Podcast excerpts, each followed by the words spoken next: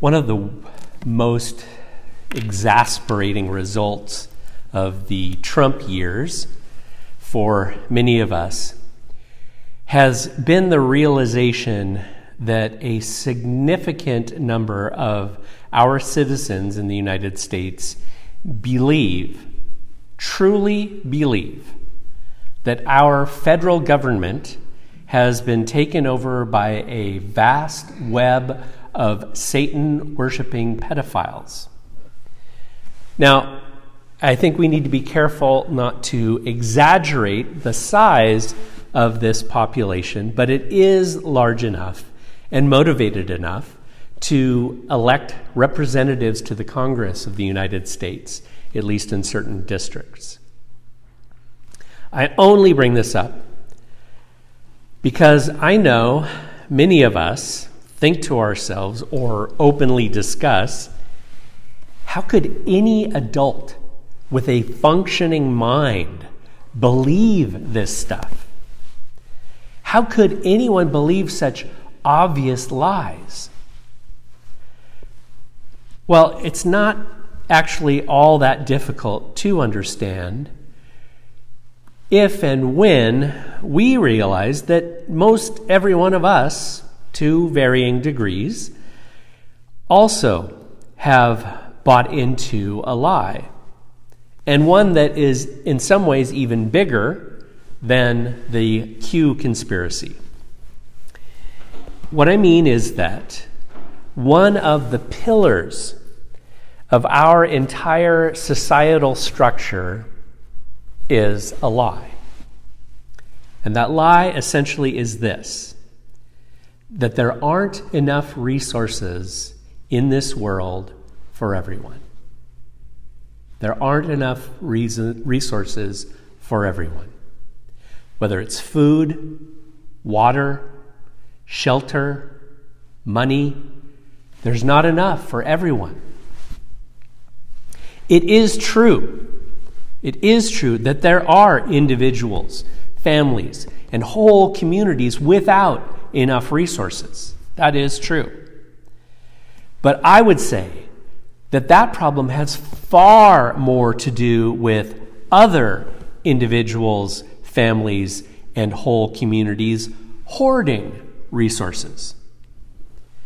The tremendous waste of resources in our world, and the neglect of infrastructure for sharing. But the lie tells us that the problem is scarcity. There just isn't enough. Now, many of you may think that I'm slightly deranged, slightly ill-informed, and I will readily admit that I know almost nothing about the per capita availability of resources in any, even in our community, let alone in the world. I grant that up front. I'm not an expert in this. But there aren't a whole lot of people who are experts in this stuff. And yet, most of us, including me, a lot of times believe that the reason that some people don't have enough food or water or shelter or money is because there just isn't enough for everyone. There are too many people and not enough resources. Now, the important point for this morning is the answer to the question, why do we believe this to be true? Why do we believe that there are not enough resources in the world for everyone? Why are some of you, some of us even now saying to ourselves, but it is true, there aren't enough resources for everyone? Why is it that we believe that? I believe we take this claim as being an accurate observation of reality because those to whom we look for leadership and guidance have consistently told us that this is the way things are. And it is extremely difficult to go against the consensus of authoritative voices in our communities.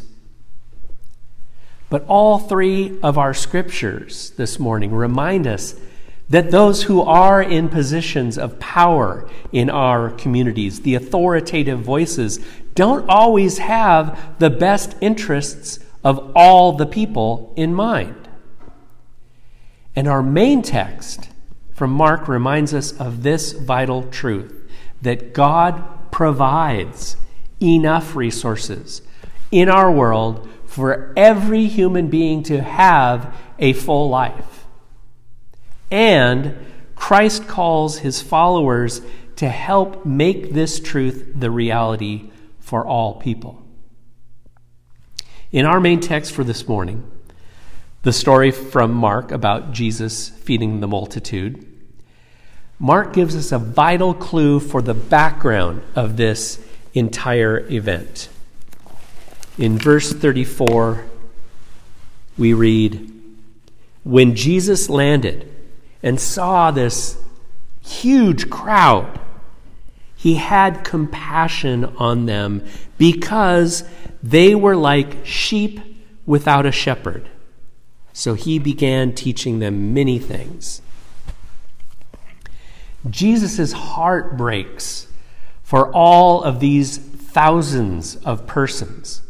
Literally, the Greek is, it tore his guts open.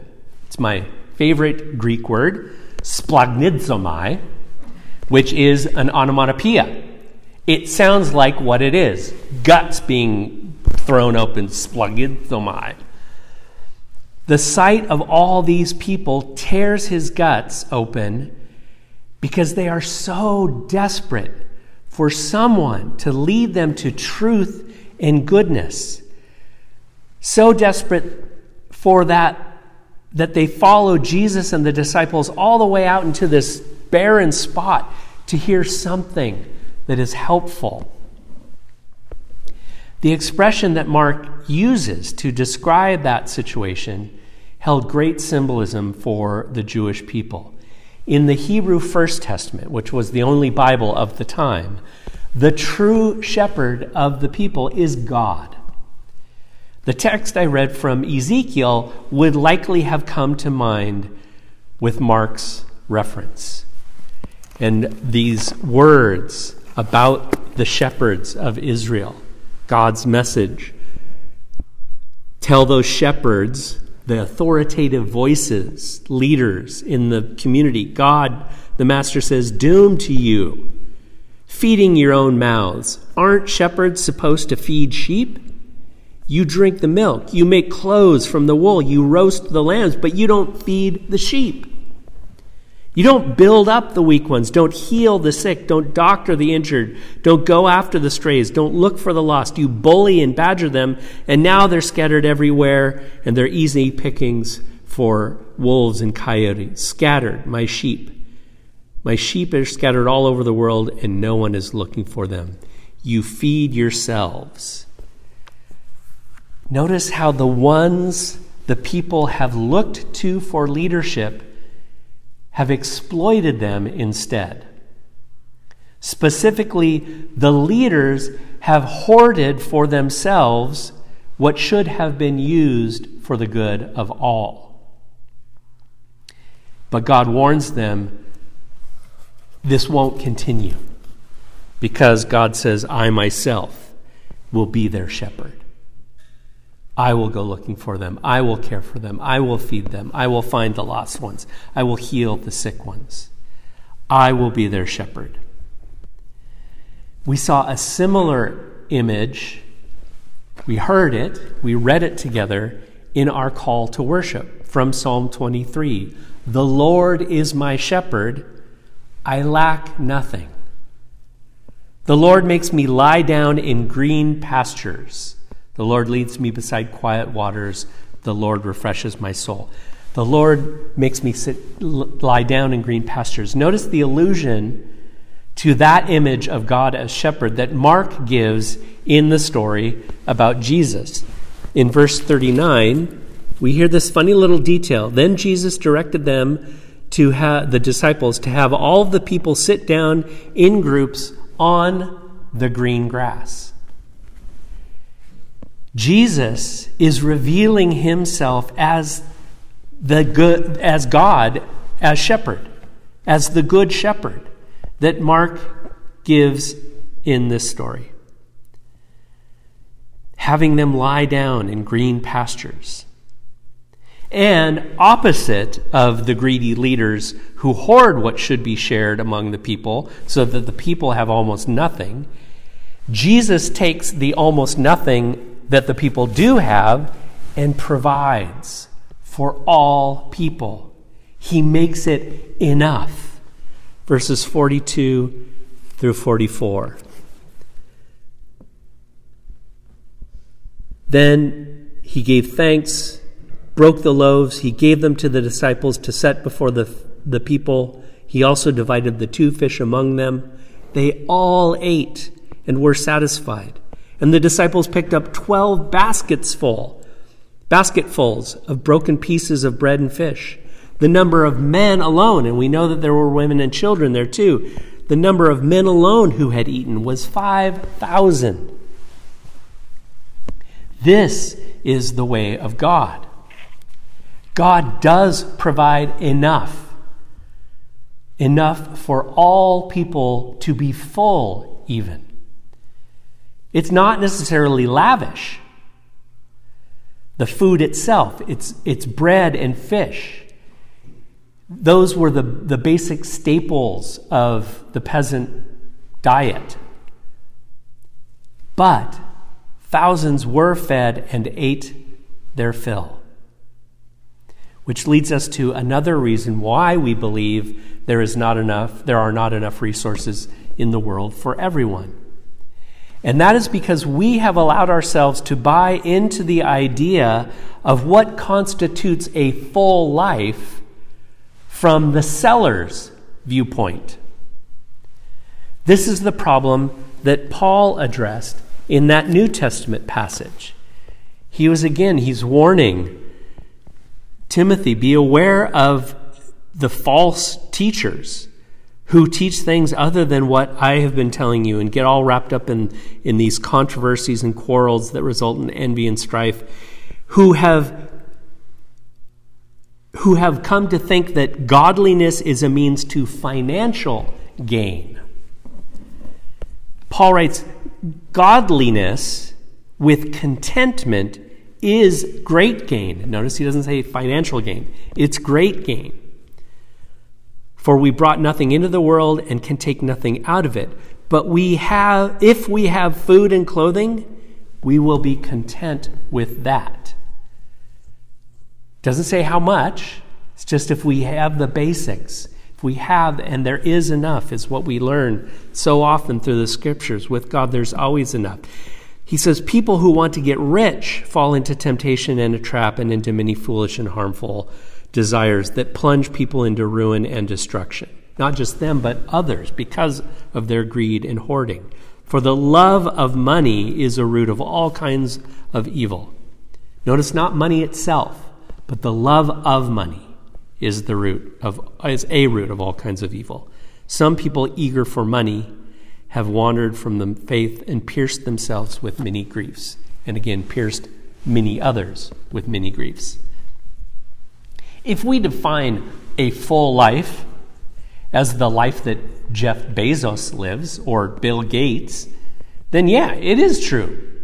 There are not enough resources for every human being to live that life. Absolutely, there are not enough resources for that. But the picture of a full life that we have created in our society is a lie. All three of these scriptures remind us our lives are full when every life is full. And not until then. When everyone has enough to eat. When everyone has clean water. When everyone has a warm, dry, secure place to lay their head at night, when everyone who is ill is cared for, when every human being is equipped to thrive in the way that God has created them to be. Now, clearly, We have a long way to go until we assure that everyone, even just within the United States, has all they need to live a full life. But one of the other great news pieces that comes out of this text this morning, this story, is that we can be a part of helping that to happen. In our story, the disciples buy into the same thought that we often have. Why even bother with the little that we do have or can do? The need is too big. Again, verse 37. They come to Jesus and say, oh, this is verse 35. This is a remote place. It's already late. Send the people away so they can get something to eat. He answered them, you give them something to eat. And they said to him, that would take 8 months of a person's wages. Are we to go and spend that much on bread and give it to them? It's too much. But Jesus takes their paltry offering and makes it more than enough. 12 basketfuls of extras. A few days ago, I was reminded of another story about a paltry little offering that became a huge gift. Some of you already know the story of Captain Tom, but it was new to me. Captain Tom was the name everyone used for Sir Tom Moore, a retired British World War II vet. On April 1st last year, 2020, 100-year-old Captain Tom decided he would try to raise 1,000 pounds for the British National Health Service, their health care for all. He was going to do this by walking his 82-foot-long garden path 100 times in 1 month, using his walker as a support. He was 100 years old, and he was trying to raise 1,000 pounds. His fundraiser went viral. So viral that his last lap was live streamed by the BBC. Instead of raising 1,000 pounds to help other people to get health care through the NHS, he raised over 32 million pounds, our equivalent of about $45 million. He wanted to raise $1,300, our money. He raised $45 million, a 100-year-old man with a walker. You know what he said in his first TV interview? One small soul like me won't make much difference. Captain Tom died this last week, but he certainly did make a difference. He made much difference. The powerful of the world lie and say, there isn't enough for everyone. Don't bother trying to do anything about it. It's just the way it is. What are 5 loaves of bread and 2 sardines in the face of thousands of hungry people? What's 100-year-old man with a walker in the face of hundreds of thousands of people needing health care? But Jesus reminds us of the truth. God provides enough resources for every human being in this world to live a full life. And Christ calls each of us to help him make this the reality for all. Thanks be to God.